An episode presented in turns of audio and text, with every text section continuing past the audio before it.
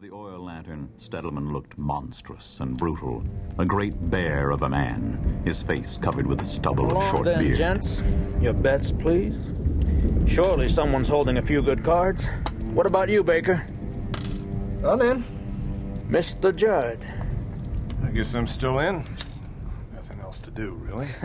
Now, now, Mr. Judd. Think positively. I told you that in the stage already.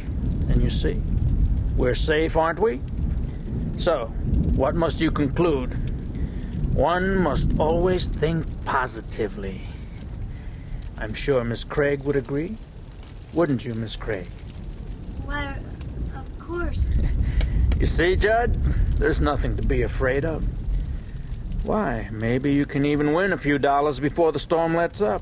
Devant was slender and sallow faced, oh. with malicious little eyes. what I was saying about His agile hands fondled the cards like a lover. Judd had noticed in the stage that the man was wearing a pistol under one arm. It was a style affected by gamblers and by some Pinkerton men, and somehow Judd didn't figure Devant for a lawman. I'll stand. Me too. And I will see you, gentlemen. What are you holding? A full house. Sixes over ten. Oh, very good. And you, Mr. Judd? Straight, flush, jack high. Well, well, well, look at that. We're going to have to watch you a little bit more closely, Mr. Judd. now, doesn't that prove what I was saying? Positive thinking. I don't know.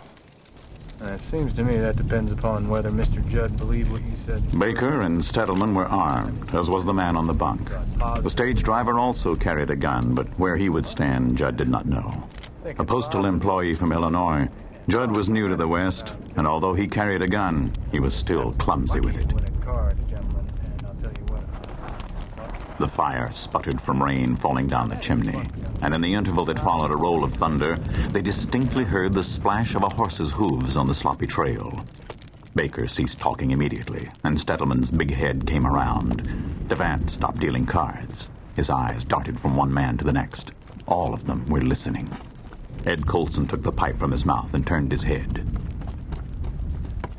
Who in blazes would be riding on a night like this? No man in his right mind would be out in that rain. Well, then, I guess we're likely to have company. They heard the subdued sounds of a man stabling a horse in the sod barn adjoining. Then footsteps could be heard, and the flame of the oil lantern flickered as the door to the shanty opened to reveal a pair of wet boots standing at the top of the short stairway to the outside. They could see the lower edge of a wet slicker as the man stood on the top step and closed the slanting door behind him. Judd watched, apprehensive and hopeful at the same time. Baker had set down his cards, and his hand now slipped into his lap. What was that one afraid of, Judd wondered? What were they all afraid of? The newcomer came down the steps. As his body descended into the firelight, they could see that he wore a full length slicker over rain soaked leather chaps. Little could be seen of his face because of his turned up collar and the tilted brim of his black, flat crowned hat. Good evening to you. The others nodded in greeting and watched as the man took off his hat and began to beat the rain off his coat.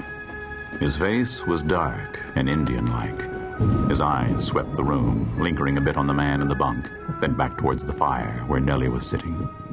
In the firelight, Judd noticed that there was a deep scar under the man's cheekbone, possibly an old bullet wound. He unbuttoned his raincoat with his left hand, holding his hat with his right all the while. Then he slipped the coat off in one smooth motion, never taking his eyes off the group for as long as a moment.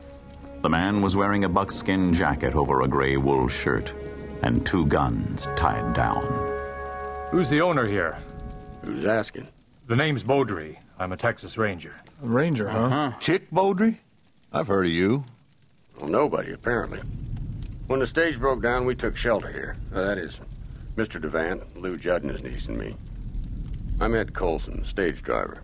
Did you see the eastbound stage out there anywhere? There won't be a stage. A landslide wiped out the road. A landslide? No! I'm afraid so. That trails need fixing for a long time. How long will it take before it's passable? It'll take a lot of work, I'm afraid. How'd you get here if the road is closed? I came from the